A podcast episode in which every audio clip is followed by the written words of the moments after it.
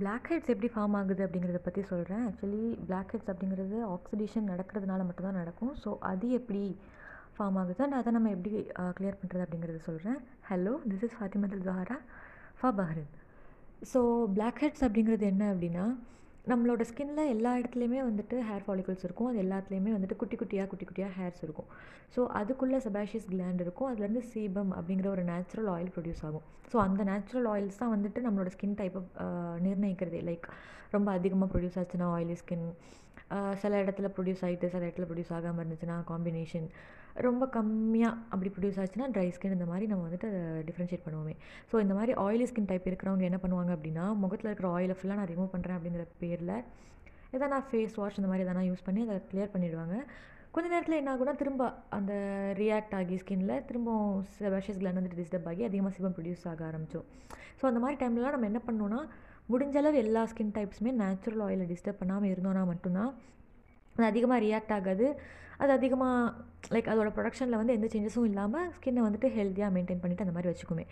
So வந்து இப்போது black ஹெட்ஸ்னால் என்ன அப்படின்னா இந்த மாதிரி ஹேர் ஃபாலிகல்ஸ்லாம் இருக்குல்ல இதெல்லாம்லாம் போயிட்டு அந்த ஆயிலோ கோமிடோஜெனிக் அப்படின்னு சொல்லி சொல்லுவோம். ஸோ அதெல்லாம் என்ன அப்படின்னா நம்ம யூஸ் பண்ணுற ஆயில்ஸ் வந்து அந்த ஹேர் ஃபாலிக்கல்ஸில் போயிட்டு உட்காந்துட்ருக்கும் அதை நம்ம ரிமூவ் பண்ணுறது கொஞ்சம் கஷ்டம் அப்படிங்கிற மாதிரி. கிளாக் பண்ணிடும் அந்த ஓப்பன் போர்ஸ் எல்லாம். ஸோ அந்த மாதிரி ஆயில் டர்ட் டஸ்ட் இந்த மாதிரி விஷயங்கள்லாம் போய் உள்ளே உட்காந்துருந்துட்டு ஒரு பம்ப் மாதிரி ஃபார்ம் ஆகிடும் ஸோ அந்த மாதிரி ஃபார்ம் ஆச்சு அப்படின்னா ஃபார்ம் ஆகி அது க்ளோஸ் ஆகிடும் ஸோ அந்த மாதிரி இருந்ததுன்னா அது வந்துட்டு நம்ம ஒயிட் ஹெட்ஸ்னு சொல்லுவோம். அந்த பம்ப் எல்லாம் ஓப்பன் ஆகி ஏரில் பட்டு லைக் நோஸ் தானே நமக்கு ரொம்ப இதானது? லைக் அந்த ஒரு காற்று நம்ம மேலே அடிக்கிறதுனாலே படுதுனாலே அதுதான் வந்துட்டு இதாக இருக்குமே. ஸோ அந்த மாதிரி இதிலலாம் நோஸில் மட்டும் பிளாக் ஹெட்ஸ் ஃபார்ம் ஆகிறதுக்கு காரணம் தான் சின்னலலாம் பார்த்தோம் அப்படின்னா ஒயிட் ஹெட்ஸ் தான் நமக்கு அதிகமாக இருக்கும். ஸோ அந்த மாதிரி இருக்கிறப்போ ஆக்சிடைஸ் ஆகி அந்த டைமில் தான் வந்துட்டு பிளாக் ஹெட்ஸ் ஃபார்ம் ஆகும்.